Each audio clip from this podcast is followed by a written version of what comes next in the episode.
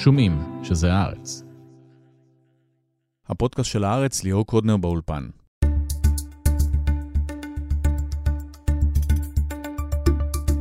שבועות, חודשים או שנים? כמה זמן תימשך המלחמה הזו? את השאלה הזאת נשאל מיד את עמוס הראל, הוא יעדכן גם על ההכנות למהלך קרקעי ברצועת עזה ועל המתיחות הגוברת בצפון. רביב דרוקר ינתח איתנו לאחר מכן את מצבם של מקבלי ההחלטות. לדבריו אי אפשר להפריד בין הפוליטיקה לבין ניהול המלחמה. גם בתום המלחמה הזאת, נתניהו לא ילך לבד, אומר דרוקר. רק חצי מיליון מפגינים נחושים יוכלו להראות לו את הדלת. ולבסוף, גם על המחיר הכלכלי של המלחמה. מירב ארלוזרוב חוששת מעוד עשור אבוד לכלכלה הישראלית, נדבר איתה איך אפשר למנוע את זה.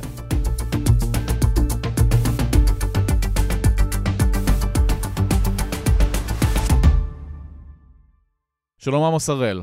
שלום ליאור. אז הרמטכ"ל הרצי הלוי אומר שהמלחמה הזאת תהיה קשה וארוכה. בוא נתמקד בשתי המילים האלה. קשה, אחרי 1,300 הרוגים, עוד 200 חטופים, על מה אנחנו מדברים, וארוכה, זה כבר נמשך 11 ימים, אז שבועות, חודשים, שנים?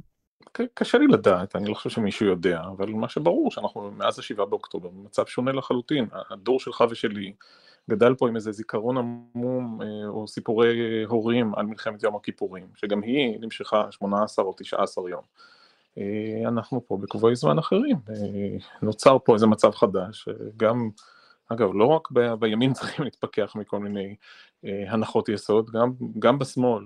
החיבור הזה של מאבק פלסטיני, שנוסף אליו רובד דתי קיצוני ביותר, ונוסף אליו אה, גם ההקשר האיראני, תמיכה איראנית מאחורנית, זה משנה לחלוטין את תמונת המציאות. וזה מעמיד את ישראל בפני אה, דילמות אחרות לחלוטין. אנחנו, יש פה איזה עכשיו איזה ככה עורקים ברגליים, ומתי נכנסים כבר, ומה עם הפלישה הקרקעית. צריך להבין, זה אה, אירוע שיכול להתארך על פני זמן ולהיות מורכב ומסובך. מצד שני, המחשבה בקרב מקבלי ההחלטות, ככל שאני מבין אותה כרגע, לפחות בדרג הצבאי הביטחוני הבכיר, היא שאין מנוס מפעולה קרקעית, אה, שהאופן שבו ישראל ספגה אה, מתקפת פתע כל כך קטלנית, אז בסדר, לחמאס הלך קלף משוגע, אבל לחמאס גם הוכיח פה יכולות אה, תכנון וביצוע מרשימות, הוא תפס את ישראל בעמדת תורפה, הזכרת את המספרים, אלה לא מספרים שישראל יכולה להמשיך לחיות איתם במזרח התיכון, ולכן התגובה הנגדית תהיה מאוד מאוד אגרסיבית. אז אני לא, לא יודע ולא מתיימר לדעת איך ישורטטו החיצים, ולאיזה כיוונים ייכנסו הכוחות וכמה זמן זה ייקח, אבל uh, תהיה כניסה של כוחות ככל שאני מבין, uh, והיא תהיה משמעותית, וזה יעלה בחיכוך מאוד מאוד uh, אגרסיבי, כי בצד השני, uh, לזה התאמנו כבר תקופה ארוכה, זה לא שהחמאס היה עסוק בפיתוח uh, ליגת הכדורסל של ח'אן יונס, זה בדיוק מה שהם עשו בשנים האחרונות, בהנחיה איראנית, והם מחכים לסוג של עימות איתם. אז גם מהבחינה הזאת, ברור שחמאס ידע שאחרי פעולה כל כך גדולה, צה"ל ייכנס לרצועה או תהיה תגובה מסיבית של ישראל, אז גם שם יש הפתעות אה, גם לשלב הזה. אין לי ספק שיהיו הפתעות, ואומרים לך את זה קצינים בצורה מאוד מאוד ברורה, אה, יהיו לנו אבדות, ואבדות לא מבוטלות. אה, מצד שני, אתה עם יותר מ-200 חטופים, 1,300 הרוגים, האם אתה מתכנן איכשהו ליישב את יישובי העוטף בחזרה, ואם אתה חושב, מסתכל צפונה על אה, יישובי הגבול אה, בלבנון, כשמול יש איום אה, יותר רציני, שמצויד הרבה יותר טוב של חיזבאללה. אם אתה רוצה לשדר לאזור שאתה נחוש להגן על עצמך גם במחירים כבדים, אז זה, זה מה שגורס את אותה חשיבה שאתה יכול לכנות אותה, לכנות אותה ניצית או לוחמנית כרגע, שאומרת זה מהלך שיש צורך לעשות אותו למרות המחירים, כי אחרת אי אפשר יהיה פה לתת לא ציבורית, שאפשר לחיות פה בביטחון, ואנחנו יודעים, דברים נסדקו פה בצורה רצינית, אף אחד מאיתנו לא חשב שתושבים בגוש דן יהיו כל כך אה, אה מוטרדים וחוששים לביטחונם. הזיכרון של הדור שלי ושלך, פחות או יותר, הוא הזיכרון של האינתיפאדה השנייה. אוטובוסים מתפוצצים זה איום ונורא. פה זה דבר אחר לחלוטין, אנשים אה, הותקפו במיטותיהם, הסתובבו אה, חוליות של טרוריסטים במשך אה, שעות ביישובים ישראלים, בלי שמישהו הצליח לעצור אותם. יש פה עניין של, אה, בכלל זה לא עניין של רגש לאומי, זה תופעה לאומית מאוד מאוד נרחבת, תופעה ציבורית, שהצבא מנסה לתת לה איזשהו מענה. וצריך להגיד עוד דבר, שמי שמקבל את ההחלטות, הן הממשלה, למרות שהיא קצת התרחבה עם ההצטרפות של המחנה הממלכתי, והן בכירי צה"ל, זה אנשים שספגו מכה. אנשים עם טראומה. בוודאי שזה אנשים עם טראומה, חלק מהפתרון שהם עכשיו מציגים הוא סוג של מענה לטראומה, אבל זה לא פותר אותה, זה לא, אין פה החלטות שמתקבלות עכשיו בשיקול דעת נקי במעבדה, באיזה משחקי מלחמה שנקיים מכל השפעה אחרת. אז מהבחינה הזאת דווקא אולי ההשפעה האמריקאית, הנוכחות של גם הבכירים האמריקאים, גם הנשיא ביידן שמגיע, אולי זה איזשהו רציונל, מילה רציונלית שמגיעה לישראלים שלא יפעלו מהטראומה. אני חושב שהאמריקאים הגיעו כי הם מאוד מודאגים. העובדה שתוך 36 שעות הייתה פה נושאת מטוסים אמריקאית עם כוח משימה, אמריקה לא עובדת ככה בדרך כלל, זה לא קבועי הזמן שלה. אני חושב שזה מעיד ש... ארה"ב עשתה את החישוב שלה, הבינה שישראל אה, נמצאת באיזושהי עמדת סחרור בגלל המשבר הפנימי, הפנימי והטרללת שהייתה סביב ההפיכה המשטרית, קראה את המצב בהיבט של אה, התוכניות של האפשריות של הצד השני, אולי קראה אותו טוב מאיתנו, וכבר נערכה, הייתה לה תוכנית במהלך, וצריך להזכיר את הביקור חסר התקדים של ביידן, אני חושב שהוא צריך אה, חבל ארץ על שמו, לא יישוב פיקטיבי. ההגעה הזאת של ביידן, היא לא Game Changer, אבל זה דבר שאף פעם לא היה, וזה מסר, מצד אחד זה כמובן משרטט איזה גבולות גזרה לישראל, ואולי מגביל אותה באפשרויות של מה שבדיוק אנחנו נעשה בעזה, ומצד שני זה ניסיון להרגיע את החזית הצפונית ואת איראן, לומר להם, תשמעו, יש פה נושאת מטוסים שלנו, נושאת מטוסים בריטית קצת יותר מאחורנית, תוך שבוע מגיעה נושאת המטוסים השלישית האמריקאית, יש פה כוחות שמסוגלים לתקוף, להוציא מאות גיחות ליום, ותחשבו טוב בטהרן, האם אתם מוכנים שבנוסף למה שקורה בעזה, תסכנו שם גם את הפרויקט שלכם עם חיזבאללה. אתה כתבת את זה בצורה מרומזת, שיש איזושהי הסכמה בין ישראל לארה"ב לגבי חיזבאללה ואיראן, ונחום ברנע בידיעות אחרונות כתב בצורה מפורשת, האמריקאים אומרים, אם חיזבאללה נכנסים למערכה, טייסים אמריקאים נכנסים לקרב נגדם. אז אני לא הצלחתי לאמת את זה, ולכן נחום הוא עיתונאי מעולה, אני מניח שמקורותיו אה, טובים והוא יודע על מה הוא אה, מדבר. אני לא אימתתי את זה בצורה כל כך חדה, ולכן כתבתי יותר בזהירות, אבל אני חושב שאנחנו יכולים להתגלגל למצב כזה. אני חושב שאם ישראל תהיה פה אה, מפוסקת, מה שנקרא, עם עימות בצפון בנוסף לעימות בדרום, ולא החיכוכים המטרידים והמדאיגים שיש עכשיו, אלא משהו יותר מסיבי, סכנה של ירי אלפי רקטות וכל מה שמדובר בו. אז העזרה האמריקאית תהיה מאוד חשובה, אני לא חושב ש... בהתחשב ברמת המחויבות העצומה של ביידן אלינו, וזה סיפור רגשי בכלל, זה קשור בזיכרונות השואה, בהתחשב במעמד של יהדות ארצות הברית, בהתחשב בדעת הקהל האמריקאית שברובה כרגע איתנו, אני חושב שהעמדה האמריקאית תהיה מאוד משמעותית. תראה, הגנרלים האמריקאים שפה, אה, הגיע לכאן קורילה, מפקד סנטקום, אה, פיקוד המרכז האמריקאי, הם באים לעזור, יש להם הזדהות מוחלטת, אבל הם מצפים גם לראות את uh, צה"ל פועל, לראות את צה"ל מוכיח יכולת. יכולת uh, להילחם, יכולת לגלות uh, um, תעוזה וביצוע משימות, גם בתנאים האלה. באופן משונה אנחנו מדברים רק על הריסון האמריקאי ועל הייצוב האמריקאי, אבל יש פה גם הסתכלות, גם של ארצות הברית וגם של מדינות אחרות באזור, לראות איך ישראל מתמודדת עם הסנוקרת הזאת שחטפנו. כשביידן מדבר על זה שישראל צריכה בכל זאת להישמע לחוקי המלחמה, מה זה אומר בפועל? אני לא בטוח אה, מה בדיוק הוא מתכוון, האם הוא משרטט גבולות. אני חושב שהוא רוצה שלא נתפרע באופן של אה, פגיעה אה, מופרזת באוכלוסייה אזרחית. ישראל עשתה פה מהלך, היא תמתה בעצם את האזור בצפון הרצועה, קראה לתושבים להתפנות, מאות אלפים עזבו, אני מניח שעוד יש הרבה אזרחים בפנים. הוא אומר לנו, קחו את זה בחשבון, ובוודאי בכל מה שקשור באוכלוסייה בדרום הרצועה, שהיא עכשיו עוד יותר צפופה, ויושבת צפופה ומפוחדת בשטח קטן, תיזהרו עם מה שנוגע לצרכים הומניטריים בסיסיים, אל, אל ת, תשחקו עם הדבר הזה יותר מדי. מבחינת ישראל החלוקה הזאת בין הדרום לצפון, למה היא משמעותית? כי אתה מגדיר לך את אזור המלחמה המשוער. למה דווקא שם? שם יושב העיקר של חמאס, זה לא פותר את הבעיה של חמאס בדרום, אבל יש הנחה שלפחות חלק מההנהגה נמצאת אה, בצפון. שם נמצאים אה, המשרדים, הבסיסים של המנגנונים, חלק גדול מהנכסים הצבאיים. זה לא אומר שהם לא יילחמו מדרום. אה, בזמן הזה מתוך האוכלוסייה הצפופה, אתה לא ראית אותם פעם אה, מוותרים על האפשרות הזאת בגלל החשש שיפגעו אזרחים, מבחינתם זה ווין ווין.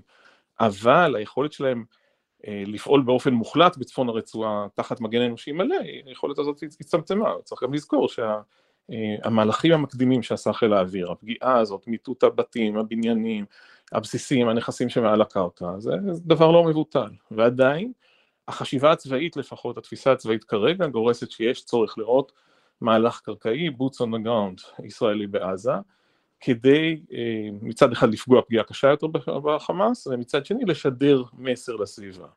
אני מציע מצד שני להיות תמיד זהירים עם האמירות הבומבסטיות, נוציא את המחבל האחרון, נמשוך את החמאס בשערותיו מהמנהרות, גם בצד השני, אנחנו, הם הוכיחו לנו את זה בשבעה באוקטובר, יושבים אנשים שיודעים מה הם עושים, היתרון הצבאי הישראלי הוא ברור, אבל לא צריך לרגע להתעלם מהיכולות הטקטיות, הטקטיות והאופרטיביות שלהם. אם מדברים על טקטיקות, אז ירי הטילים עכשיו, שהוא יחסית מועט למלחמות קודמות, זה רק להזכיר אנחנו קיימים ולהתכונן לרגע הגדול הפלישה מצד אה, חמאס? בוודאי, זה מה שנקרא כלכלת חימושים, אתה לא מבזבז עכשיו את התחמושת שיש לך, אנחנו רואים שבסך הכל אה, כיפת ברזל מתמודדת, הרי בסוף את הרוב המכריע של האבדות שלנו ספגנו באותן שעות נוראיות של היום הראשון, וקצת ביום השני בתקריות עוד עם חוליות מחבלים, בטיהור השטח. מאז השמות, הרשימה שכל הזמן מתארכת והמספרים, זה בעצם אנשים שאתה מזהה או כחללים או כנעדרים וחטופים שמוחזקים בצד השני,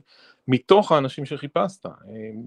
כרגע כמעט שאין לנו לשמחתנו הרוגים חדשים, אבל זה לא אומר הרבה, אתה לא בעמדת חיכוך אה, מסיבית. ישראל יכולה להתמודד, רקטות מעזה בזמן מלחמה אינן אה, סיפור כל כך גדול כשהאוכלוסייה מצייתת להנחיות פיקוד העורף, יושבת ברובה בממ"דים אה, ולא נמצאת קרוב מאוד לאזור הלחימה, כי הרי כל מי שגר כמעט בעוטף עזה אה, זז אחורנית. יש שאלה של צפיפות של חיילים בבסיסים הקרובים, יש הרבה בעיות אחרות.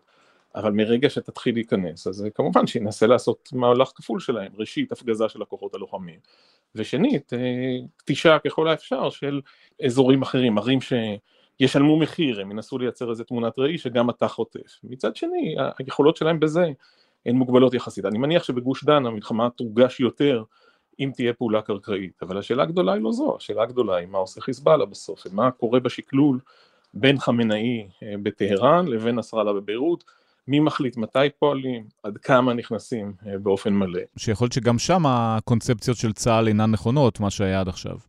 תראה, צריך לזכור, כמו המון דברים אחרים שספגו פגיעה קשה, גם מערכות המודיעין אינן נאמרות ואינן מתקבלות באותה מידה של ביטחון כפי שהיה אה, לפני שבוע-שבועיים. הרי הופתענו בצורה נוראית כחלק מכשל גדול ששיעור ניכר ממנו מודיעיני בעזה, אז בוודאי שאין ביטחון בהערכות. אה, לגבי מה יעשה הצד השני, ואני לא בטוח שהצד השני יחליט. אני כן מציע לכלול בתוך השקלול הזה גם את השיקולים, את מרחב השיקולים האיראני, את החשש שאפילו אם תיתן פה מכה קשה לישראל, ישראל כמדינה מערבית עם טכנולוגיה וחיל אוויר אה, טוב ומערכת מודיעינית שיודעת מה היא עושה ברוב הימים ויכולות אחרות, בסוף תגבה פה מחיר מאוד מאוד קשה מהפרויקט האיראני בלבנון. ואם יש דבר שאיראן לא אוהבת זה איראנים הרוגים, וגם זה, יש פה אה, סיכון מסוים מבחינתה, אם אתה מכניס, זה לא שביידן רוצה עכשיו מלחמה אזורית, הוא נכנס לפה כדי שלא תהיה אחת כזאת, אבל מרגע שהוא מצהיר כבר,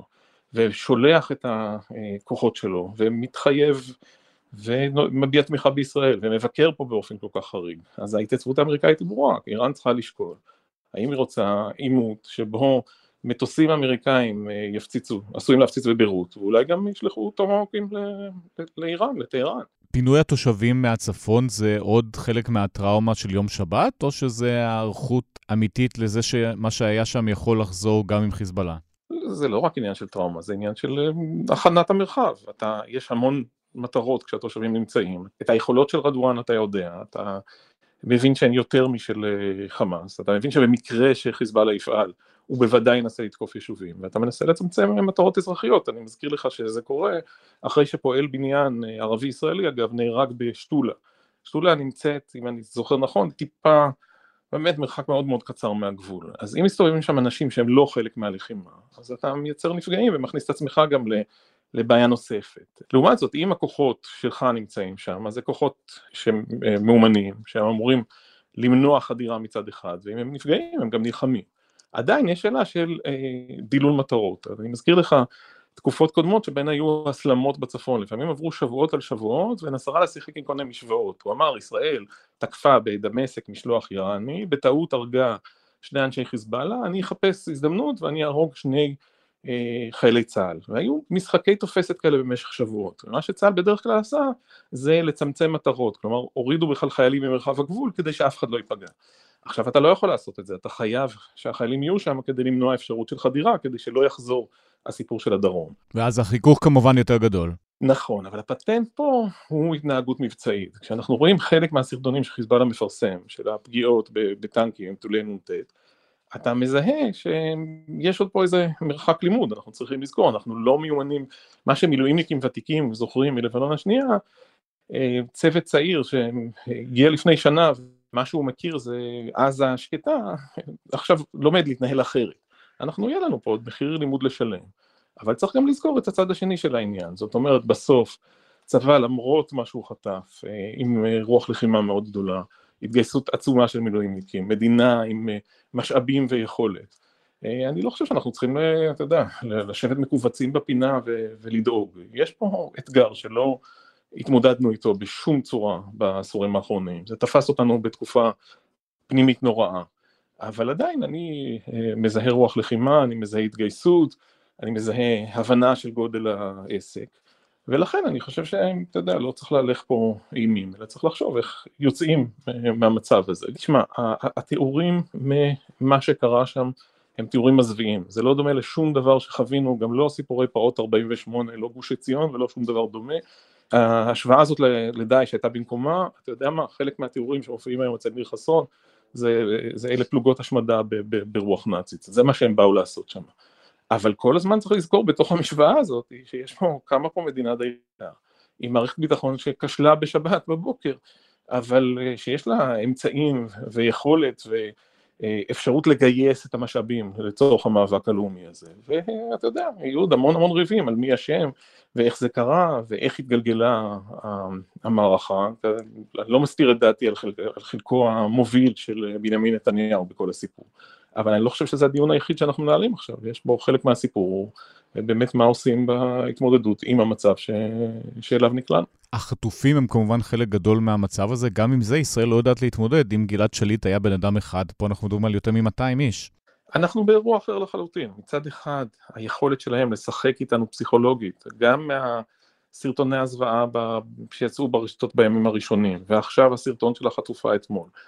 אמ, על שליט אני מזכיר לך שעברו חודשים בלי ששמענו מה קורה איתו חלק מהתקופה. פה זה מספרים אחרים לחלוטין. הצד השני של העניין הוא שלמרות אה, שוועת המשפחות והמצב הרגשי שבאמת אף אחד לא יכול אה, לקנא בו בשום צורה, ההתנהגות של הממשלה ושל מערכת הביטחון היא אחרת בנסיבות של 200 אה, חטופים ושבויים ואחרת בנסיבות של חטוף אחד בימי לא שלום, אבל בימים של רגיעה יחסית. זאת מערכה עכשיו. ואתה רואה צה"ל אומר בצד, מצד אחד, אנחנו מחויבים להחזרת החטופים, מצד שני אנחנו מחויבים לפגוע בחמאס. אתה מבין שחמאס ישתמש בזה ככל שהוא יכול. הפתח היחיד שאני אולי רואה זה באמת איזשהו ניסיון אמריקאי-קטרי לייצר, וגם זה נראה לי קצת, אה, לא עם סיכויים מאוד גדולים, אבל לנסות לייצר איזושהי עסקה שמשחררת אה, אזרחים, אולי אזרחים ערביים עם דרכונים כפולים ודברים מהסוג הזה. אבל אם לא, ואם צה"ל הולך אה, בצורה משמעותית לפעילות קרקעית, אז אני חושב שאנחנו צריכים להבין מה עלול להיות אה, חלק מהמחיר. אה, תשים לב גם שהם מטשטשים בכוונה את המידע, אני גם לא בטוח שהם שולטים במידע, כי מה שקרה שם הוא שאחרי הכוחות הרצחניים שנכנסו בהתחלה, הנוח'בות, הגיעו גם חמושים מארגונים אחרים וכל מיני אה, אספסוף אה, עזתי, אז אתה אפילו לא יודע מי מרכז, בתקופת לחימה, מי מרכז את כל החטופים הללו אה, ומה מצבם, אבל חמאס ישתמש בקלפים האלה ככל שהוא יכול. קבינט המלחמה זה גוף באמת שפועל, מקבל החלטות, עובד בצורה פחות טראומטית ממה שהזכרת קודם? קבינט המלחמה כולל עכשיו שני אנשים מאוד רציניים עם ניסיון רחב, בני גנץ וגדי איזנקוט, יש שם את. את אה, אריה דרעי שהוא איש עם הרבה ניסיון, אמנם כיועץ ולא חבר, אבל הוא נוכח שם גם. אה, שר הביטחון גלנט, זו, אתה יודע, זו חבורה עם יחסים טעונים, אתה יכול ללכת כל הדרך לפרשת הרפז, הנשכחת לפני 12-13 שנה. אבל בסוף יש לך קבוצה של רמטכ"לים, כמעט רמטכ"לים לשעבר, אנשי ביטחון אה, מנוסים. זה שונה לגמרי מהקבינט המופרך שהתמודד עם הסיפור הזה ביומיים שלושה הראשונים. אני חושב שהכניסה של גנץ ואייזנקוט בהקשר של אה, ניסיון ארוך, עצבים חזקים יחסית, ענייניות היא מאוד מאוד חשובה, אבל צריך לזכור תוך כדי זה גם מתנהל כל הזמן קרב על נרטיב, והעיניים נשואות לוועדת חקירה, וזה לא אירוע רגיל של גולד, לא היה שום דבר רגיל ב-73, אבל היה נורא נורא ברור שגולדה ומשה דיין אה, יסיים את תפקידיהם אחרי המלחמה. עכשיו פה אנשים אה, משוכנעים, ואני קורא את זה הרבה במאמרים בהארץ, שהם תהיה שפיות, חזרה לשפיות, הליכה למרכז, הליכה למאחד, וביבי יצטרך ללכת. אה, הגיונית, אה, יכול להיות שזאת התפתחות סבירה, אבל צריך לזכור שני דברים, הוא לא מתנהל כמו פוליטיקאי רגיל, וקרב ההישרדות שלו התחיל הרבה קודם סביב אה, ההסתבכות המשפטית שלו והמאמץ של ההפיכה המשטרית. ולכן אני לא חושב שאנחנו משחקים פה בנסיבות רגילות, אני חושב שאם מערכה מתמשכת, אם זה גולש לאיזה מלחמת התשה, הקלפים שלו הם אחרים והמעצורים שלו הם אה, אחרים. ואני מציע לשים לב לעוד דבר, אנחנו מתפעלים עכשיו, ובצדק, מהגילויי התמיכה וההזדהות וההירתמות והחמ"לים של אחים לנשק והרבה דברים יפים שקורים.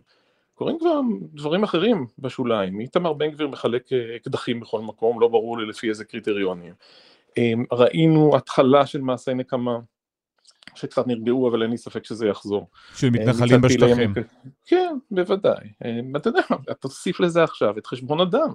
אה, כמה אנשים אה, יכולים להיות שקודם היו להם דעות קיצוניות למדי, אבל עכשיו מכירים מישהו אה, שנהרג, נרצח, התעללו בו, נחטף בעזה, ויש להם חשבון עכשיו לחסל. זה אירוע אחר, אני חושב שזה לא מפתיע שהאזרחים הערבים בישראל אה, בינתיים שהעסק הזה מאוד מאוד רגוע, ואפילו בפלסטינים בגדה זה מעט נרגע. אני חושב שיש פחד מאוד מאוד גדול אה, בשתי האוכלוסיות הללו ממה שעלול לקרות, מאיזשהו עימות בנוסח אה, ימי 48.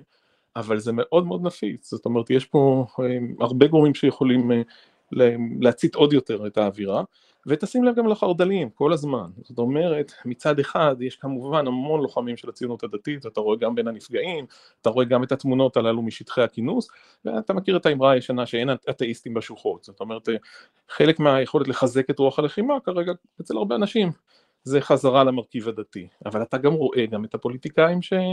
שתופסים על זה את הטרמפ. שמדברים על התנחלויות אה, בעזה כבר.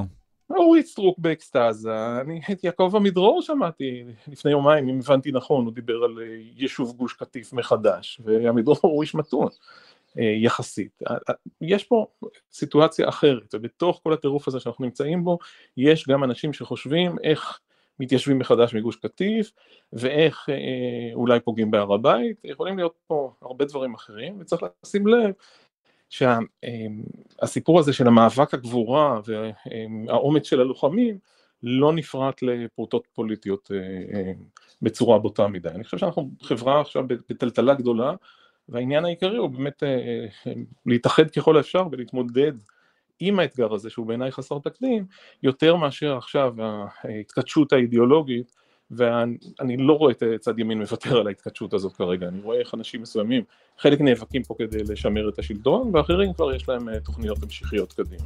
עמוס הראל, תודה רבה. תודה לכם. שלום אה, רביב דרוקר, המקור רשת 13. אהלן ליאור. אנחנו עכשיו ממש בהתחלה של האירוע, ויש עוד דרך ארוכה, נכון? אני חושב שמבחינת הפעולה הצבאית, זה בטח אנחנו מסתכלים על אה, חודשים. אבל לא כל הזמן באותה עצימות, זאת אומרת, אה, מתישהו אה, החיים יצטרכו לחזור פה לשגרה, אבל זה חודשים ואפילו שנים. שנים של מה? המתאר הכי הגיוני שאפשר להסתכל עליו זה דומה למה שקורה קצת באיו"ש, זאת אומרת, מין אה, ישראל תשמור לעצמה איזה מין חופש פעולה כזה. אני לא חושב שתישאר במרכז העיר עזה או תכבוש אותה. אחרי כמה זמן שיגיעו לשם, יעשו פעולות, יתנו תחושת ביטחון, ירותו אורחות אה, נשק, יפוצצו מנהרות, יצאו החוצה לפאתים, לאיזשהם אזורים שאני כמובן לא יודע במדויק איפה הם יהיו. ואז יגידו, אנחנו שומרים לעצמנו חופש פעולה, כמו ביהודה ושומרון. על בסיס מידע, אנחנו ניכנס בלילה, אנחנו נעצור, אנחנו נבוא, אנחנו לא נאפשר לחמאס לחזור לשלטון, אנחנו נהיה פה בסביבה ולא נצא. אנחנו חוזרים בעצם לניהול הסכסוך, אבל בעצימות הרבה יותר גבוהה.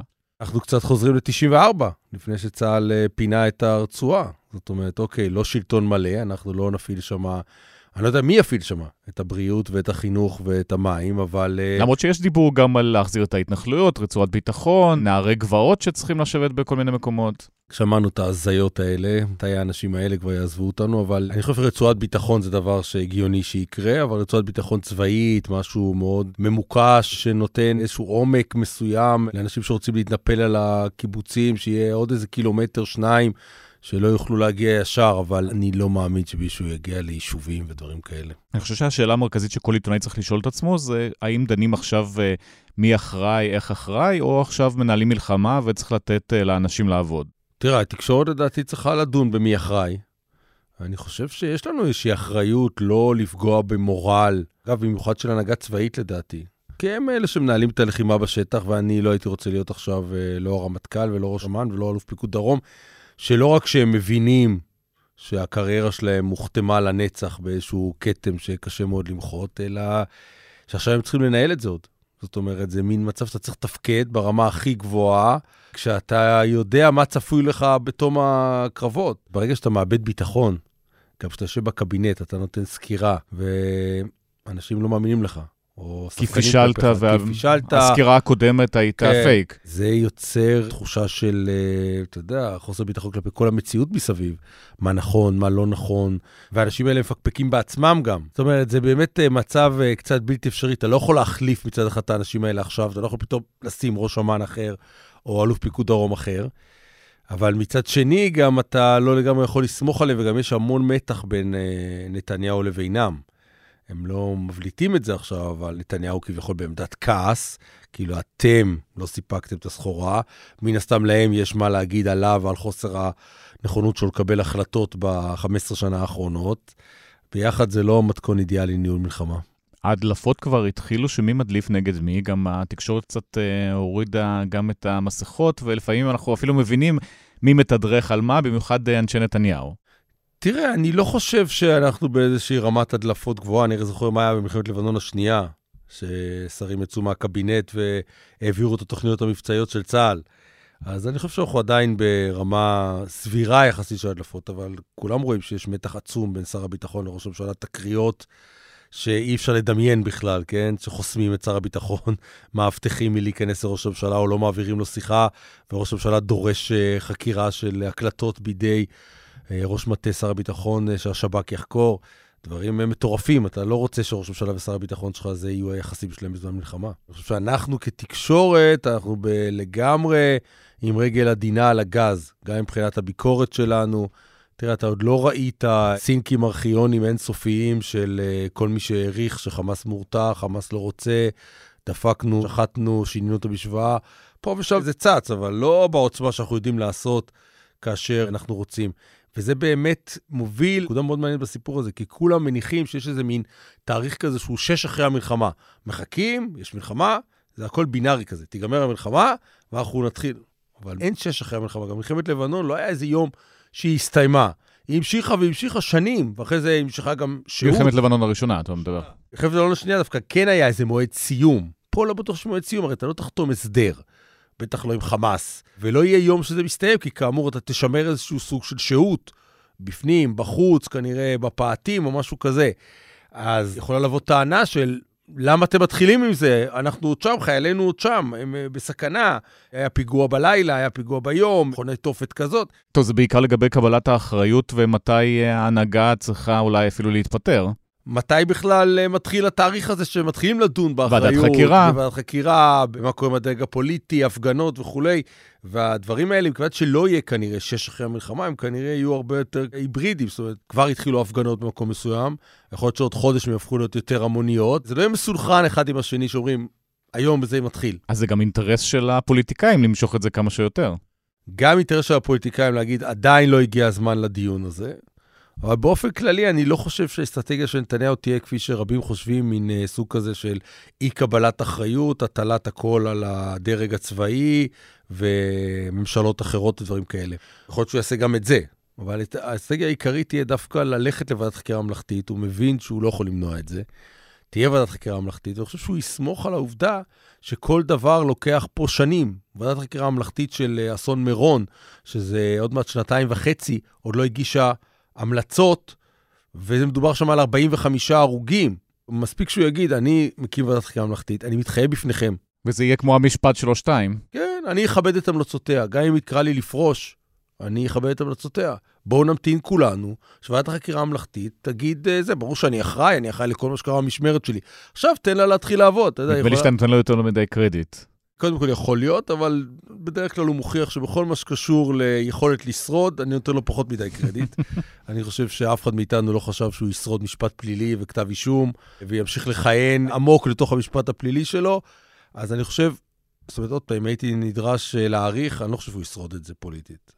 אם הייתי חייב אה, להמר. בטווח של עוד פעם חודשים, שנים, אם זה אני הדברים חושב שזה שאנחנו מדברים בטווח עליהם? של חודשים, אבל אני חושב שהוא יעשה ניסיון, ואני בכלל לא חושב שזה אבוד מבחינתו. הקואליציה שלו, לדעתי, אם מחפשים את החמישה האלה שיצביעו נגדו, גם אחרי המלחמה, אני לא רואה אותם. אלא אם כן, גם המהלך הקרקעי יהיה קטסטרופה וכישלון נוראי, אבל כולנו מתפללים שזה לא יהיה ללא קשר לכלום. אז איך כן? רק במחאה עממית שלעומתה מחאת אה, המהפכה המשפטית תיראה כמו איזה פיקניק בפארק. מחאה כזאת יכולה פשוט לגרום לו שאין ברירה, אם ישבו חצי, חצי מיליון אנשים אה, ברחוב מסביב לביתו בקיסריה או אחד מבתיו בירושלים ויגידו, אנחנו לא קמים עד שאתה לא מתפטר. אז uh, יכול להיות שבסופו של דבר אפילו האדם עם האור הכי עבה במזרח התיכון יצטרך לעשות את זה. אם אנחנו מדברים על שרה נתניהו, שבעבר תמיד הייתה איזה קוריוז, פעם זרקה נעליים, פעם עשתה עוד איזה משהו, פה באמת, אה, לפחות לפי ההדלפות, היא מחליטה שליברמן לא ייכנס אה, לתוך קבינט המלחמה, אה, לא רוצה לצרף את גנץ כי הוא ייקח לביבי את תמונת הניצחון, זה באמת תמיד היה ככה, או איזושהי קיצוניות של הפעם? זה תמיד היה ככה, ואנחנו 20 שנה מדברים על זה, והאמת שבחומר החקירה של המשפט זה כל כך הרבה פעמים צץ בעדויות, זה כבר לא איזה כתבים שונאי ביבי שממציאים סיפורים על האישה הנפלאה הזאת. מההתנגדות לצירוף אה, בנט ושקד ב-2013, דרך ההתנגדות למינוי רובי ריבלין לנשיא, וכל מיני, היו מיליון, מיליון החלטות, והדבר אולי, אני לא רוצה להגיד הכי חשוב, אבל בוודאי מאוד חשוב, הסביבה של נתניהו. זה שזו סביבה כל כך עלובה בכישוריה. זה נובע בראש ובראשונה מזה שאנשים לא נבחנים בכישוריהם, אלא בנאמנותם, ונאמנותם לשרה נתניהו. אפילו לא נאמנותם לבנימין נתניהו. זה ראינו גם עם אה, ראש הלשכה שלה, שפתאום יוצאת, אה, זה מלחמה לשרידותו של ראש הממשלה, אומרת את זה בצורה מפורשת, כמובן כן. תוך כדי לכלוכים על אה, שמאלנים. זה סיפור עצוב במיוחד, הסיפור של ציפי נבון, חבל להקדיש לו זמן, אבל העובדה שמנכ"ל משרד הממשלה הוא מישהו כמו יוסי שלי, שהוא באמת אדם מאוד נחמד באופן אישי ומצחיק אפילו, אבל הוא, בוועדת איתור למנכ"ל משרד ראש הממשלה, הוא לא היה גומר מקום 100. באמת, הוא לא היה גומר מקום 100. זה שראש מטה ראש הממשלה זה צחי ברוורמן. תשמע, זה תקלות נוראיות. צחי ברוורמן נמצא בסביבת אה, נתניהו עשרות שנים. מעולם נתניהו לא העלה על דעתו לשים אותו בתפקידים האלה, והוא יודע למה. אבל מה זה, חוסר יכולת ניהול? מה חסר שם? חוסר יכולת ניהול, כן, תשמע, בסוף זה מערכות ענקיות. כשאתה מנכ"ל משרד ראש הממשלה במלחמה, ואתה צריך להפעיל את כל משרדי הממשלה ולתאם ביניהם, מי לוקח על עצמו עכשיו את הטיפול במפונים שנמצאים באילת, מי מספק להם אוכל, מי דואג להם לכסף, לגישה לבנקים וזה וזה, אתה צריך להיות חתיכת אה, מנהל אה, בכיר שמכיר את המערכות, מכיר את הפקידים, יודע להרים טלפון לכל אחד, יודע איך זה עובד. הוא פשוט לא שם, זה לא שאין לו מספיק איי-קיו לעשות את זה. יכול להיות שאם הוא היה עובר את השלבים, אז אולי עוד חמש שנים הוא היה שם. יוסי שלי אמר, כמו זבניות בסופר, אי אפשר להביא את כל הזבניות, תמיד יש תור. הוא דיבר נדמה לי על קבורה וזיהוי חללים או איזה משהו נוראי כזה. אז uh, הסביבה המאוד מאוד עלובה בכישוריה סביב נתניהו נובעת משרה נתניהו, אבל דיברנו על זה באמת שנים על שנים, כבר התייבש לי הפה מלדבר על זה. מי שלא קלט את זה עד היום, אז באמת חבל בכלל לדבר איתו. זה לא פשיטת רגל של המדינה ברמת ההגנה שהיא צריכה לתת לך, לי, לכל אחד מאיתנו, החל מהביטחון, האנשים נמצאים בתוך הממ"ד, מחבלים נכנסים לתוך הממ"ד, הורגים אותם, שורפים אותם, והייתה פשלה גם מודיעינית, גם צבאית, אבל אם נלך יותר קדימה, גם ברמת הניהול, כמעט שבועיים אחרי האירוע, גם בלגן, כאוס, שום דבר לא מתקדם, אין כסף, לא יודעים מי מטפל. זה איום ונורא, אחים לנשק נכנסו לתמונה. זה הכי פשיטת רגל שיש. אני חייב לומר, זה כאילו מתפוצץ לנו בפנים שנים של ריקבון של המנגנון הממשלתי, השחתה שלו. אגב, עוסקים בזה הרבה בדה-מרקר, עיתונאים אה, מצוינים שכותבים את זה נהדר, ממש מבטאים את זה לא פחות טוב ממני, כנראה יותר. אה, כשמנכ"ל משרד התחבורה הוא עסקן ממשלתי שמארגן ליכודיאדה. אדם כנראה טוב כשלעצמו היה לוחם במלחמת לבנון השנייה, אבל עוד פעם, משרד התחבורה זה, זה מעצמה, זה אימפריה, זה עשרות מיליארדים להפעיל. כשמנכ"ל משרד התקשורת ומנכ"ל משרד המשפטים, אפשר להמשיך, זה לא אנשים שהיו צריכים בעולם נורמלי להיות שם. וגם הרבה פעמים כבר השדרה שמתחתם הושחתה במשך שנים על שנים, שבחרו אנשים, שמו משנה למנכ"ל, כי הוא צריך לעזור בפוליטיקה הפנימית של, ה, של השר, ואז לאט לאט השתלטו על עוד תפקידים שהם כבר אפילו לא תפקידי אמון. תשמע, הייתי אתמול בחמ"ל המרכזי של אחים לנשק, אמרתי להם... מדהים. לא רק מדהים, באמת מציע לכל אחד, אפילו אם הוא לא רוצה להתנדב, רק לבוא לראות איך זה נראה. אמרתי להם, תראו, אם המדינה הייתה צריכה להקים את זה, זה היה לוקח ארבע שנים, מה שיש פה, שאתם הקמתם בארבעה ימים אולי, אולי פחות, והיו בדרך שתי חקירות משטרתיות, עשרה תחקירים, מאה עתירות לבית משפט לביטול מכרזים, ואלוהים יודע מה. זאת אומרת, כמה שלא נכתבו דוחות בעקבות מלחמת לבנון השנייה על תפקוד הלקוי בעורף, ואיך צריך לעשות את זה פעם הבאה, ורחל, וחוק מיוחד לטיפול בעורף, שלא יתקבל בסוף. כל הדברים האלה, בסוף אתה רואה שמלחמת לבנון השנייה היא כמעט מודל השראה לעומת הדבר שקורה פה. פשוט עכשיו אין מדינה, פשוט אין מדינה, כל אחד לנפשו.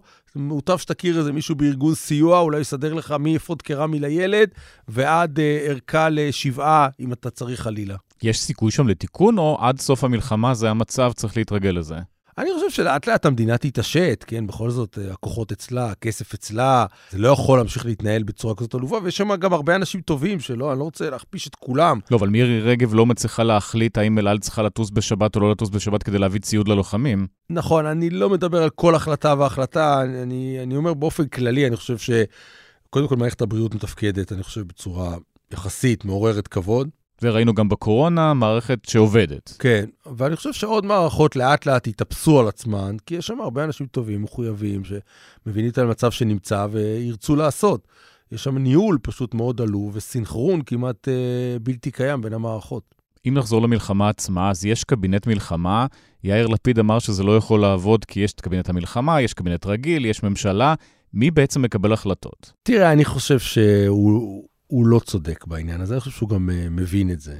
בסוף בסוף, כולנו יודעים שהקבינט המדיני-ביטחוני, מה שנקרא, תמיד, אני חושב, אולי למעט בתקופה קצרה, בתקופת בגין, שמאוד האמין בפורמליסטיקה של הדברים, מקבל החלטות מבושלות. כששמעון פרס תשאל במלחמת לבנון השנייה, למה אתה לא מעלה את ההתנגדות שלך בקבינט, את מה שאתה אומר לנו? הוא אומר, אני יודע כבר שההחלטה התקבלה לפני הקבינט, אין טעם שאני אבטא את התנגדותי. זאת אומרת, הוא מביא להם משהו שצריך לחתום עליו. זה תמיד היה איזה גוף קטן לפני כן, מטבחון כזה, מטבחון אחר, לפעמים היה רק ראש ממשלה ושר ביטחון, לפעמים היו כמה שרים מקורבים. שהם מקבלים את ההחלטות האמיתיות, והם מביאים את זה לקבינט לאישור. אבל לא, אי אפשר להגיד שהקבינט הוא לגמרי חותמת גומי. אבל בדרך כלל מקבלים את ההחלטה שראש הממשלה רוצה. זה נדיר מאוד שראש הממשלה יוביל החלטה שמקובלת על הרמטכ"ל ושר הביטחון, ויבואו כמה שרים ויגידו, אנחנו לא מצביעים בעד זה. אז לגמרי אפשר לנהל את המלחמה באמצעות אה, קבינט המלחמה הזה, שכל הזמן מכונס וכל הזמן ביחד, עם כל יכולת גרימת הנזק הבלתי מבוטלת של סמוטריץ' ובן גביר. הם לא אלה שימנעו מאיתנו לנצח או להפסיד חלילה את המלחמה הזאת. הם יכולים, אה, אתה יודע, באוצר, זה לא הדברים המשמעותיים. אם מדברים על ארה"ב, אז יש חיבוק מאוד משמעותי, אבל החיבוק הוא גם מרסן כמו הרבה חיבוקים. אני לא יודע אם הדעה הזאת היא דעה פופולרית, אבל אני בעד הגברת התלות שלנו בארצות הברית. הרבה אנשים רואים בזה, אפילו אנשים שאני מאוד מעריך ומכבד, כאילו לוקחים את זה כמעט אישי. האגו שלהם נפגע מזה שמה, אנחנו לא יכולים להתמודד לבד, התמודדנו לבד במלחמת העצמאות, ובששת הימים. פורט סטריט אומרת בצורה מפורשת, ראינו מה עשיתם בחודשים האחרונים, עכשיו אנחנו ננהל את זה. לא יודע אם ננהל את זה, אבל הם בעצם אומרים לנו, אנחנו נעזור לכם בלבנון, שלא לומר, זה עלינו. אחרי שאני ראיתי את ההנהגה הישראלית אה, בעשרה חודשים האחרונים, ואני שואל את עצמי, במי אני נותן יותר אמון, שהחלטותיו רציונליות או ענייניות וזה? אני נותן יותר אמון בביידן. נכון שגדלה התלות, אבל בינתיים אני לא ראיתי שארצות הברית מקבלת כאלה החלטות uh, מזעזעות. ועל נתניהו אני פשוט לא סומך. היה גם אתמול מאמר מצוין, אני לא זוכר איפה יכול להיות שגם בהארץ, או אולי בידיעות של אייל בן מנישתי ועוד מישהו, שדיברו על המצב הזה של מנהיג שצריך לנהל קרב אחרי תבוסה מאוד גדולה. ועל נטייתו במקרה כזה להגדיל את סכום ההימור, כי הוא חייב שהניצחון יהיה, הוא לא יכול להסתפק בפחות מפרחים ושושנים ותנועת ניצחון מדהימה, ש... תמרק לכאורה את כישלונו. זאת אומרת, אתה שם בעצם מנהיג שיש עליו גיבנת לא רציונלית על הגב כשהוא מנהל מלחמה. ואז הסיכון שהוא לוקח כמובן הרבה יותר גבוה. הסיכונים שהוא לוקח יכולים להיות הרבה יותר גבוהים, ואז האם אתה רוצה איזה גורם מרסן שיגיד לו, תשמע, חכה, אל תעשה גם מתקפת מנע בצפון, באותו זמן שאתה נלחם בדרום, ואחרי זה תלך גם באיו"ש לעשות איזה סדר, ואני לא רואה את זה באור כזה שלילי. ואני חושב בכלל שעשה אתמול יאיר לפיד חיבור אה, מאוד, אני חושב, מעניין בכנסת, בנאום שלו, שהוא ניסה למתוח ביקורת על מה שקרה בעשרת החודשים האחרונים, הוא דיבר על הקשר בין הדמוקרטיות שלנו לחוזק שלנו. ואני מאוד מאמין בקשר הזה. הוא ניסה להגיד, מי שניסה לרופף את המרכיב הדמוקרטי של המדינה הזאת עשרה חודשים, החליש אותנו. ואני מאוד מסכים איתו. כי בין השאר, הברית עם ארצות הברית, אני לא יודע אם נתניהו היה הולך עד הסוף עם הרפורמה המשפטית שלו, אני לא יודע אם ביידן היה נוהג, אנחנו לעולם לא נדע, כן, אני לא רוצה להגיד דברים, אה, אבל אני לא יודע אם ביידן היה נוהג באותה צורה.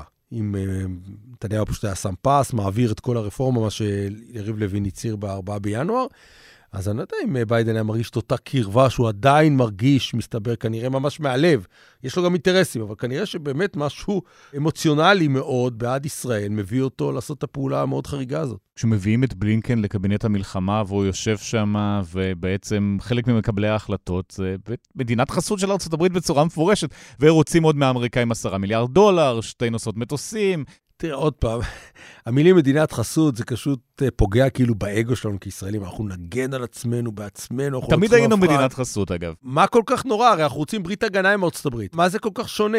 זה יעד של נתניהו הרבה מאוד שנים, אז מדברים על ברית הגנה במודיפיקציה כזאת או מודיפיקציה אחרת, אבל מה זה ברית הגנה? שמישהו אחר תוקף אותך, שארצות הברית באה לעזרתך, אנחנו רוצים את זה, זה סעיף 5 באמנת נאט"ו. אבל אני רוצה להגיד, בלינקן לא שותף בתוכניות המלחמה, הוא בא לקבינט המלחמה, כמו שקרטר בא לישיבת ממשלת בגין, אפרופו הסכם השלום ממצרים, שאז אחרי קם דיוויד בושש לבוא, וקרטר בא, נכנס גם לוויכוח גדול עם אה, בגין.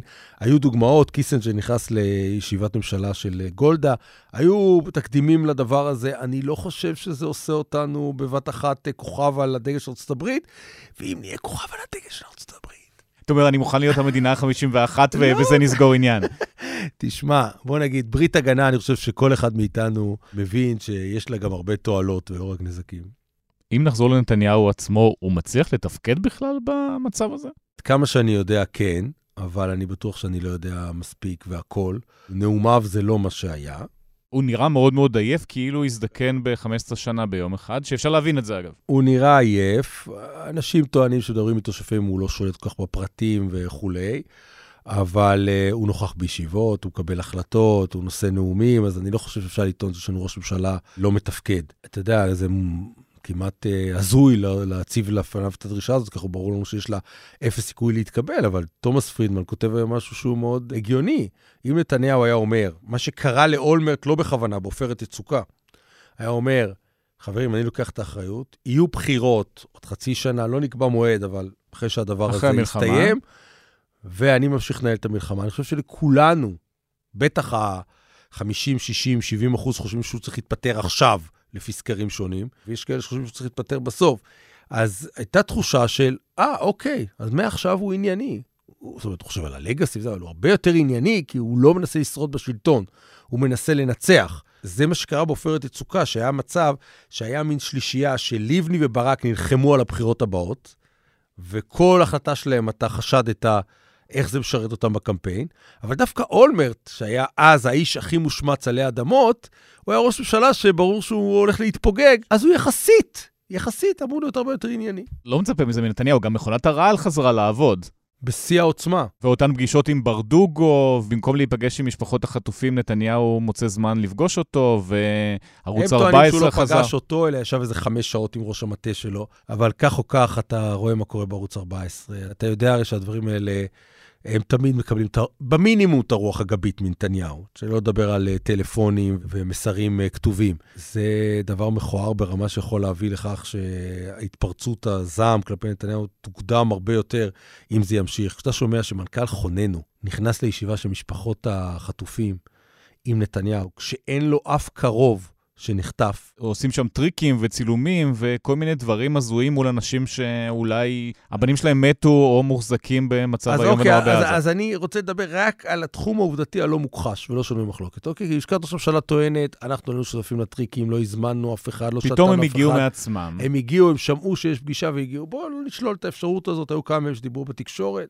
אבל יש עובדה לא שנויה במחלוקת שליאור קינן דיווחה עליה אתמול. מנכ"ל חוננו, הארגון הסמי-פסיכי הזה, אוקיי, שמייצג את הגרועים שברוצחי הטרור היהודי, הגיע ויושב בפגישה כשהוא אין לו קרבה. זה לא שאחיין שלו, איך זה מוסבר? הרי מישהו הכניס אותו לפגישה הזאת. לשכת ראש הממשלה לא יכולה לטעון, אותו לא הכנסתי. הם אמרו שהם עשו איזה screening לאנשים שבאו במפתיע. איך הוא נכנס?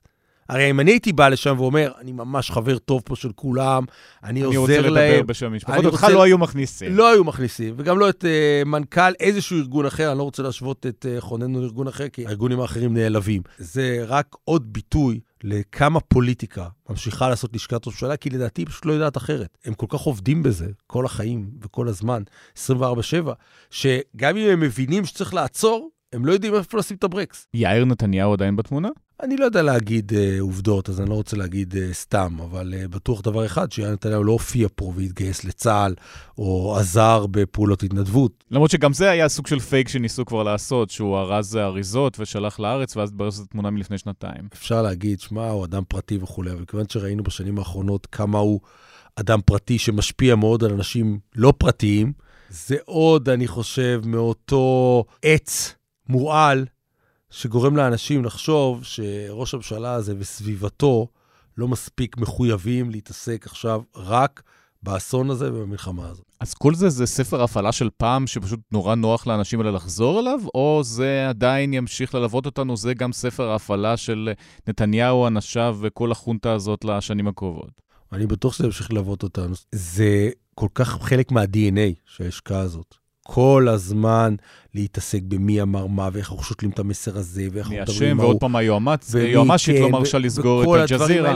כן, שהם לא יכולים להפסיק עם זה. ומבחינתם זה קשור קשר גורדי לזה שהם מצליחים, שהם שורדים בשלטון כל כך הרבה שנים.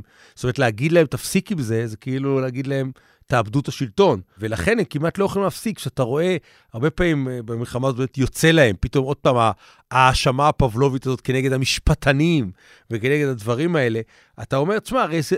גם אתכם זה כבר לא משרת, אבל הם פשוט לא יכולים אחרת, אז זה, זה יוצא להם, זה נפלט להם. אם אנחנו מסתכלים פוליטיקה, אמנם אה, דיכטר אמר שהם פה למשך עוד ארבע שנים, שגם תאורטית זה לא אמור להצליח, כי זה אמור להיות שלוש שנים, יש עוד בחירות, אז איך תראה הזירה הפוליטית הישראלית אחרי הבחירות הבאות, מתי שלא יהיו? תראה, אה, עוד פעם, שאלה קשה. אם הייתי נדרש להעריך, אני לא חושב שנתניהו יכול לשרוד, ואז השאלה הגדולה, מה קורה בליכוד, כי כל צמרת הליכוד תוכתם באותו כתם. כמובן שזה תלוי ותלוי ותלוי בתוצאות המלחמה וכולי, אבל עוד דבר שהוא מאוד משמעותי, זה באמת מה קורה לגנץ כתוצאה מהכניסה הזאת. גנץ הצליח לבנות עצמו כמנהיג המרכז-שמאל. אנחנו יודעים שהיה קשה מאוד למחנה הזה להצמיח מנהיג. הרבה מאוד שנים לא היה לו מנהיג, זאת אומרת, זה לא איזה מין מצב שאם מנהיג מסוים מוכתם, צ'אק, אתה יכול להחליף אותו כמו איזה גרביים.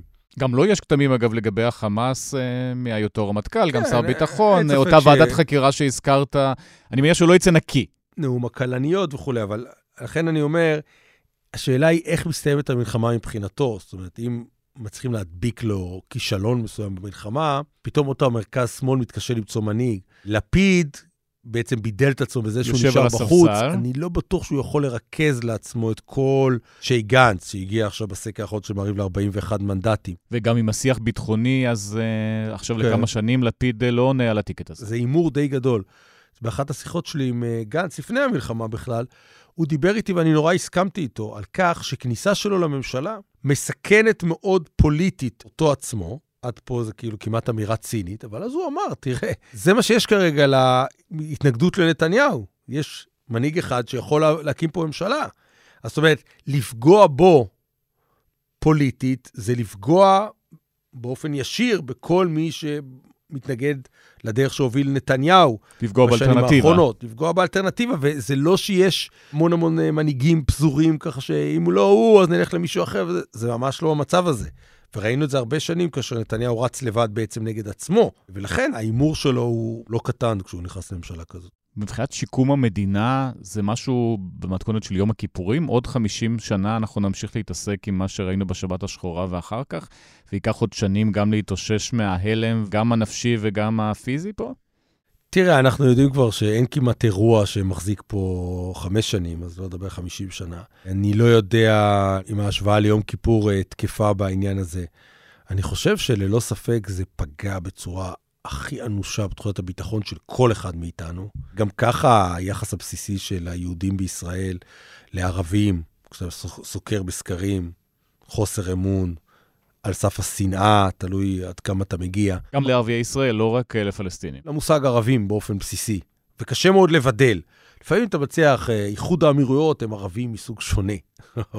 או חלק... הם ערבים ליכודניקים. חלק מהערבים הישראלים אולי לפעמים, כי אני מכיר אותם, כי הם בסדר. מנסור עבאס. כן, אבל אני לא חושב שמישהו יכול להוביל עכשיו איזשהו תהליך של הידברות. עזוב, אה, ברור שלא עם חמאס, חיזבאללה וזה, אבל עם רשות פלסטינית, עזוב אבו מאזן, נגיד שיש שם ברגותי. זאת אומרת, האמונה שאפשר לעשות משהו איתם, שגם ככה הייתה נמוכה מאוד, היא ירדה ולא ירדה, אפרופו שאתה אומר 50 שנה. זה תהליכים נפשיים, זה כמו האינתיפאדה השנייה.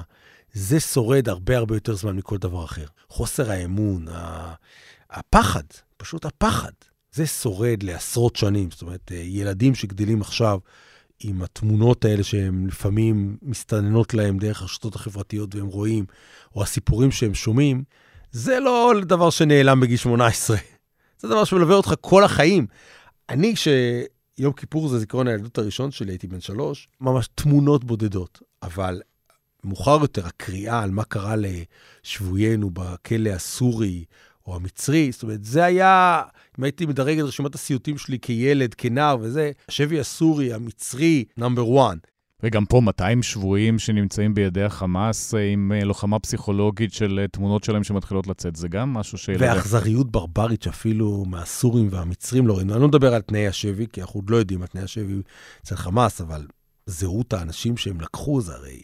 תינוקות, אין, אין, אפילו. אין, אין, אין ברבריות כזאת בעולם, זה לא, ברבריות זה לא מילה חזקה מספיק, אין אכזריות ושטניות כזאת בעולם. אז uh, זה הולך להשפיע על החברה הישראלית, היהודים בישראל, ברמה מטורפת, שאני לא יודע איך היא תתבטא בדיוק. האם ב, שאף אחד לא ירצה לגור ליד אף גבול, או שבאמת תתגבר הנטייה של אנשים להכין לעצמם איזה safe haven במקום אחר. או איזו התחמשות פסיכית שפשוט אה, זה, וגדרות עוד יותר גבוהות, ומכשולים תת-קרקעיים עוד יותר גדולים. בסוף אנחנו נהיה באיזה המופע של טרומן, נהיה כאילו איזה גג מעלינו או משהו כזה, כי הפחד יהיה כל כך גדול. רביב דורקר, תודה רבה. תודה. עם שני הדוברים הקודמים שלנו דיברנו על מחיר המלחמה, על המחיר הצבאי של המלחמה, עכשיו המחיר הכלכלי. שלום מירב ארלוזורוב. שלום רב. אז כמו שאמרנו במלחמות, אנחנו כבר לא זוכרים מלחמות כאלה, זה היה רק פעם, אז גם ברמת הכסף והכלכלה וכמה שזה עולה, זה גם צ'ק פתוח להרבה מאוד שנים. תראה, אה, הסלוגן שכולם חוזרים ומזכירים אותו כל הזמן זה העשור האבוד. אני אזכיר לכולם מה זה העשור האבוד. אה, מלחמת יום הכיפורים נפתחה במחדל צבאי, והיא התגלגלה אל תוך מחדל כלכלי. בעקבות המלחמה הייתה כאן היסטריה מוחלטת, בעיקר של ממשלה שהרגישה שכבר אין לה אמון, אז גם הזניקו, כמעט הכפילו את ההוצאות הצבאיות. התחילו להדפיס כסף. ובמקביל התחילו גם להוציא הרבה מאוד כסף על קצבאות וכולי, לקנות את אהדת הציבור. אה, זה התגלגל מהר מאוד לאינפלציה, לחובות, באיזשהו שלב גם היה מהפך פוליטי. הליכוד החריף את ההתנהלות הזו. היה לנו בעצם עשור של אה, חובות עצומים, גירעונות אדירים, אינפלציה בלתי נשלטת. ולמעשה, אה, ב-1985 היינו רגע לפני קריסה כלכלית, ורק אז מדינת ישראל הצליחה להתעשת אחרי 11 שנים אבודות, אה, ועשו את תוכנית הייצוב הכלכלית שהצילה אותנו מקריסה, ממש ככה, זו הייתה הצלה כלכלית. אז אומרים שמהיסטוריה צריך ללמוד, יש סיכוי שישראל למדה משהו מאז? אז זה הפחד הגדול ש, ששורר על כולם עכשיו. למה? פרט לכך שיש לנו ממשלה שהיא ממשלה גרועה ולא מתפקדת, תכף נדבר על זה. הפחד הוא כמובן מתגובת היתר, מההיסטריה, מגידול חד מאוד בהוצאה הביטחונית. אה, ההוצאה כרגע היא כחמישה אחוזים. המתונים אומרים זה יגדל בחצי אחוז, חצי אחוז אומר תוספת של עשרה מיליארד שקלים בשנה, כל שנה לעד למערכת הביטחון, רק שתבין. פחות מתונים מעריכים שזה אפילו יכול להכפיל את עצמו. עשרה רק תחשוב אחוז. מה זה. כן, אני אפילו לא רוצה אפילו לחשב כמה עשרות מיליארדים זה. בכל מקרה, מדברים על גידול עצום בהוצאה הביטחונית, כי אנחנו כנראה נחזור לעידן המלחמה הכוללת, שתי חזיתות וכולי. לא צבא קטן וחכם, אלא צבא גדול ויקר. צבא גדול, ו- בדיוק, ובנוסף יהיה כמובן דרישה עצומה למיגון, ממ"דים, אה, אשקלון לא ממוגנת, קריית שמונה לא מספיק ממוגנת, וגם זה יתווסף בהיקפים עצומים. יהיה לנו ככל הנראה אה, פגיעה קשה בכלכלה, ישראל כבר לא תיראה כמו אומת ההייטק, היא תיראה כמו מקום משוגע ומסוכן, יהיה פחות השקעות, תהיה ירידה בהכנסות. כלומר, יהיה לנו מצד אחד אה, קפיצה בדרישה להוצאה הממשלתית, מצד שני, ככל הנראה, ירידה בהכנסות. והנה אתה במתכון לבאמת מצב כלכלי מאוד קשה. אני, אני כרגע לא יכולה לחזות לך, אנחנו לא יודעים איך האירוע הזה יסתיים. הרי אין דין חזית אחת כדין אה, שתי חזיתות, אין דין אה, מבצע קצר של חודש וחצי בעזה לבין התבוססות של חודשים שם. אנחנו באמת לא יכולים להעריך, אבל הסיכונים הכלכליים כרגע הם עצומים. אה, ומפה גם קמה הדרישה להתחיל להיערך כבר עכשיו, כלומר, לאותת כבר עכשיו שאנחנו מקצצים בכל מקום שאפשר, מפנים כל הוצאה תקציבית שאינה נחוצה רק למטרות האלה, וכמובן שהזרקור הונח על הכספים הקואליציוניים. ששר האוצר סמוטריץ' התבקש בינתיים לא לחלק, ומיהר לחלק את זה מהר לפני שיגמר. אז, אז זה מה שהוא כנראה ניסה לעשות בתחילת השבוע. כמה, באמת, אנחנו הפעלנו קמפיין ציבורי, כל התותחים שבעולם הפעלנו נגדו, בלהבהיר לו שבאמת הוא מסבך את עצמו בוועדת חקירה, בגדול. כי זה לחבל בכלכלת ישראל, בדיוק בתקופה שכלכלת ישראל זקוקה לכל עוצמה, שאני רוצה להגיד עוד משהו. אה, עוצמה כלכלית גם מתרגמת לעוצמה צבאית, כמו מדינה חזקה שיכולה להחזיק צבא חזק, משוכלל, מושקע, היא גם מדינה שמפחדים להתעסק איתה. אז אם אנחנו ניקלע למשבר כלכלי, זה גם עוד יותר יחליש אותנו ועוד יותר יגור, עלול לגרום לפתיחת חזית שנייה וכולי. כלומר, יש באמת קשר הדוק בין הדברים. עד כמה הוא באמת יכול לחלק את הכסף? זה הכל בידיים כרגע- שלו? אז כרגע הוא הכריז, שלשום, באמת, ראוי להערכה על זה, ראוי לתשבחות, הכריז שהכל על השולחן, לרבות הקפאת הכספים הקואליציוניים. מחכים לראות איך נכון לחלק את זה. ואנחנו, בוא נראה שזה באמת קורה, אבל, כי אתה יודע, אה, ברגע שהוא יקפיא את כל ה, את הכספים שיועדו למערכת החינוך החרדית, ויקפיא את כל הכספים שיועדו לבייס שלו, למתנחלים, יש, יש משרדים שלמים, הגברת אורית סטרוק, הנגב וגליל, המורשת, ירושלים, משרדים שלמים שעיקר הכסף שלהם הוא קואליציוני, והוא יועד כמובן לבייס שלו, למתנחלים, למפעל ההתנחלויות. אם פתאום כל המשרדים האלה ישותקו בגלל שיחסמו את הקואליציוני, יהיה שם לחצים אדירים עליו. אז עוד מוקדם לומר שהוא באמת עומד, עומד במשימה, אבל לפחות הוא הכריז. ברמת uh, תפקוד משרדי הממשלה, אז אנחנו רואים שהממשלה לא מתפקדת בצורה בולטת. זה משהו בית שהיה צפוי כי השירות הציבורי מצב כל כך גרוע, או אפילו אותך זה הפתיע? לא, זה לגמרי היה צפוי. Uh, אתה יודע, בשביל ממשלה, מה זה ממשלה? ממשלה זה אנשים. הרשות זה... המבצעת קוראים לזה גם. אוקיי, אבל. קודם כל, כמובן, השרים מקבלי החלטות, ומתחתם אנשים שממנים אנשי המקצוע. Uh, עכשיו, אנחנו רואים כשל נורא בשתי הרמות. מקבלי החלטות הם סהרוריים, סלש טיפשים, סלש uh, חסרי ניסיון, לא מבינים כלום. באמת, לא מבינים כלום. ומינו תחתם אנשים כמותם, החברים שלהם, שלא מבינים כלום. אנשי מקצוע טובים, הראו להם את הדלת. אם מישהו מהם, אגב, כל מי שהעז לעמוד על איזושהי אמת מקצועית ולגלות איזשהו אה, עמוד שדרה וממלכתיות, אה, באמת הוכרז אה, בוגד, חותר תחת המשילות וכולי. כמו שאמר דודי אמסלם, את מי אני אמנה חוץ מחברים שלי? נכון, בדיוק. אה, והתוצאה היא כמובן שהממשלה התרוקנה מאנשי מקצוע עם יכולת ביצוע. זאת שוקת השבורה. אנחנו רואים את השוקת השבורה הזו כמובן במשרד ראש הממשלה. יש לנו מנכ"ל שעל פי כל ההערכות נבחר כי הוא מקורב לשר נתניהו, ולא כי הוא בעל כישורים מתאימים לתפקיד. אה, ומשרד ראש הממשלה לא מתפקד, שמשרד ראש הממשלה אמור היה להיות הגורם המתכלל של כל האירוע הזה, אבל הוא איננו. אז עכשיו עושים כל מיני מעקפים, אני רואה שמשרד האוצר מנסים להקים משהו חלופי למשרד ראש הממשלה. איזשהו פרויקטור שהוא יחלק את הכסף, יגיד י- למה הולך, למה. יש, יש, יש שניים, יש פרויקטור שאמור להקים, מנהלת שיקום, שאמורה לקום, ויש ככל הנראה פרויקטור נוסף שיתכלל את העבודה האזרחית של הממשלה, שיקום בתוך משרד האוצר, שזה כמובן מופרך, זה משרד ראש הממשלה צריך לעשות את זה. אה, אני רואה קצת התעשתות, אגב, פה ושם של משרדי ממשלה, יש כי מערכים לקח שכבר כמה עובדים זמן, בסדר. ואז הם אה, כבר הבינו שהם אה, באירוע, צריכים להיכנס לאירוע? תראו, אני רוצה עוד משהו לומר. גם יש, לא, יש גם, לא צריך להיות ביקורתיים בכל מצב. אתה יודע, לקח זמן להתעשת, גם באמת האירוע הוא, הוא חסר תקדים. רק תחשבו, מספר המפונים עומד כבר על 60 אלף, ואם הצפון, הוא יכול להגיע ל-100 אלף. אין, אין חדרי מלון אפילו לשכן אותם, גם היינו רוצים. מדברים על ערי אוהלים, מדברים על מערך התנדבות, שאנשים ישכנו משפחות נוספות בבתים שלהם, אתה יודע, זה באמת דורש להמציא דברים שלא, שאף פעם לא חשבו עליהם, ואין תו"ל שערוך לזה. אז כולנו גם צריכים להיות טיפה עם אורך רוח וטיפה לנשוך שפתיים, ועדיין אין ספק שהתפקוד הוא ירוד ביותר. אנחנו באמת אוכלים כאן את פירות עץ הבאושים של הרס עבודת המטה הממשלתית. אם נחזור לכיס של כל אחד מאיתנו, אז המיסים צפויים לעלות, הכל יהיה... בוודאות, כן. אינפלציה, מה הולך להיות? תראה, אני חושבת שאנחנו בסיכוי, אה, קודם כל בואו נדבר על סיכונים שאנחנו כבר רואים בעיניים. אה, משבר כלכלי רחב, ענף הדיור מדאיג מאוד, הוא נכנס ל... האירוע הזה שהוא כבר בבעיה. זאת כי... הייתה בועה ועכשיו היא הולכת להתנפץ. הייתה בועה עם כל הקבלנים אה, מלאים, קנו המון קרקעות, הם, הם עמוסים בחובות. מלכתחילה הייתה כבר ירידה בענף בגלל הריבית ובגלל שהביקושים ירדו. אם עכשיו גם מתווספת לנו מלחמה והאטה כלכלית, הסבירות... שלא מעט מהקבלנים יפשיטו את הרגל הופכת לממשית, זה ענף ענק. אתה יודע, זה לא ענף התיירות והפנאי שאפשר לחלץ אותם, זה ענף שיהיה כמעט בלתי אפשרי לחלץ אותו. זו סכנה אמיתית. ולמה זה כל כך נורא עם ענף הדיור? עכשיו כמה שנים יהיה מיתון? כי זה אחד הענפים המרכזיים במשק. אם הענף הזה קורס, יש לך אבטלה, יש לך קריסות כלכליות, זה יכול להכניס את כל המשק למשבר. זה באמת, זו סכנה אמיתית.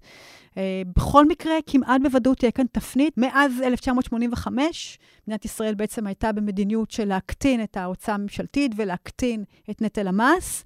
מאוד יכול להיות שנראה עכשיו תפנית, נחזור לעלייה בהוצאה הממשלתית ועלייה בנטל המס. Uh, זה דורש, אגב, נכונות של אנשים לשלם מיסים, כלומר, זה דורש ערבות הדדית. אז בוודאי שממשלה משסעת ומפלגת לא תתאים uh, לאירוע כזה. מלווה, כמו שהיה ביום כיפור ומלחמת לבנון, זה גם משהו ש... האמת היא שזה לא, אני, זה אני אפילו לא זוכרת מה זה היה. אני מניחה שלא. אנחנו כבר השוק הרבה יותר... אנחנו באמת, אם יש לנו שווקים משוכללים, אני מניחה שלא. אמ, אבל בהחלט התכוננו תקופה קשה, ולא רק אה, צבאית וביטחונית. הזכרת את ההייטק, אז איך לכאורה הוא אמור להיות מושפע מזה? אנחנו לא יודעים. ההייטק מתבסס כמובן על היותו אבן שואבת להשקעות. כסף שמגיע מחו"ל. נכון. זאת שאלה האם זה ייפגע. האם ישראל תהפך למדינה מוקצת, למדינה, אפילו לא בגלל פשעי מלחמה, פשוט מדינה שמסוכן להתעסק איתה, ומי רוצה להתקרב לאזור המטורף הזה, שרוצחים בו נשים וילדים. שאותו משקיע שיושב בארצות הברית לא רוצה לבוא לפה, מפחד לעלות על טיסה, לראות איזה חברה הוא רוצה לקנות. כן, הוא גם אומר, זה אזור, אזור מטורף, למה לי, למה לי להכניס ראש בריא למיטה חולה? אה, אנחנו לא יודעים, יש כאן גם סיכון. מבחינת בנק ישראל, מה כרגע הוא עושה? גם הדולר, אנחנו רואים אותו, מגיע כבר ל-4 שקלים, זה גם יכול לטוס עוד uh, יותר קדימה, וגם הריבית, uh, שכל הזמן עלתה, עלתה, עלתה, ועכשיו הדיבורים זה שאולי זה יתחיל לרדת. קודם כל, בואו בוא תראו את החשיבות של אנשי מקצוע טובים. שעובדים מהר. כן. יש לנו נגיד, שנמצא בשלהי הכהונה הראשונה שלו, אה, צבר המון ניסיון, צבר ביטחון עצמי. הוא היום אבל רב עם נתניהו. בשיא העוצמה שלו. הרי באמת, הוא, הוא מנהיג את המלחמה הכלכלית. הוא ראש החץ, הוא הרמטכ"ל של הכלכלה. כאילו, קודם כל, תמנו אותו. אז הייתה צריכה לקום ממשלת החירום, שאחת הדרישות שלה היה, תאריך את כהונת הנגיד. אני רוצה פשוט להמחיש עד כמה נתניהו... לא לעוד קדנציה, אגב, אלא רק להגיד בינתיים, עד שהמלחמה נגמרת. כן, תבינו כמה נתניהו לא מתפקד, כמה האיש באמת לא כשיר כבר בשיקול הדעת שלו. אז מזל שיש לנו את אה, אמיר ירון, באמת, הנגיד עם כל העוצמה שלו, הוא מיד ביום ראשון נכנס עם, אה, עם הודעה שהוא אה, מתערב בשווקים והוא אה, מוכר דולרים במטרה להרגיע את ההידרדרות של השקל. אם לא זה, כבר היינו בארבע וחצי אולי. אני לא יודעת להגיד לך, אבל בוודאי היינו בנקודה הרבה יותר גרועה. העובדה שיש באמת... אה, קברניט מנוסה מאחורי ההגה, הרגיע מאוד את השווקים, זה באמת היה קריטי, וקריטי להשאיר אותו לכהונה נוספת. Uh, מעבר לזה, אתה יודע, uh, בנק ישראל יגיב בהתאם לנתונים. אני מניחה שאם המשק נקלע עכשיו למשבר כלכלי ולמיתון, מטבע הדברים, זה כבר לא יהיה כל כך לחץ לעלות ריבית, אבל אתה יודע, החשש הכי גדול שלנו זה, זה הסטגפלציה. כלומר, יש לנו גם מיתון וגם אינפלציה. זה אגב הסיטואציה הרעה מכל, כי שתי, כלי נשק שלך להילחם בשני המצבים האלה, במיתון מצד אחד ואינפלציה מצד שני, הם הפוכים, הם סותרים זה את זה. זה מצב שמאוד קשה לחלץ ממנו. אנחנו כרגע לא שם, בואו נחזיק אצבעות שלא נגיע לשם. לפי דיווח בניו יורק טיימס, ישראל כבר ביקשה 10 מיליארד דולר מארצות הברית, אז הכסף הזה יכול לעזור? אם יגיע? כן, אתה יודע, עוד אה, כסף תמיד עוזר, למרות שיש לנו בסוף, מבחינת אה, רזרבות מטח, אנחנו מסודרים, יש לנו רזרבות מטח ענקיות. אני לא ברור לי למה הייתה הפנייה הזו, אני חושבת שאנחנו צריכים אה, מיירטים של כיפת ברזל, אני לא חושבת שאנחנו צריכים כסף כרגע. אבל אתה יודע, לא יזיק. תמיד עוזר, כמו שאמרת. לא יזיק, כן, אני לא חושבת שזה חיוני כרגע. אז מבחינת המדדים הכלכליים, למה לשים לב בשבועות הקרובים? הדולר, ריבית וגם לאיפה הולך הכסף? כן. שוב, הדולר והשווקים אה, יגיבו בהתאם, א', להתפתחויות הצבאיות, וב', להתפתחויות הכלכליות, עד כמה שנראית מדינת ישראל מתפקדת ואת התקציב אה, מתנהל בצורה אחראית. כלומר, מפנים את כל מה שאיננו הכרחי, כדי שיהיה מספיק כסף למה שהוא הכרחי. שוב, בעיניי, הסימבול הכי מובהק זה הכספים הקואליציוניים. זה מעיד האם חזרנו להיות מדינה נורמלית ששוקלת שיקולים ממלכתיים, ולא שיקולים קצרי טווח של בייס אה, באמת פנאטי ומשיחי. בואו נראה. רב ארלוזוב, תודה רבה. תודה רבה. עד כאן להיום, בצוות ניצה ברגמן, אמיר פקטור, אסף פרידמן, אברי רוזנצבי, מאיה בן ניסן ודן ברומר. אני ליאור קודנר, אנחנו נהיה פה עם עוד פרק, גם ביום חמישי הקרוב.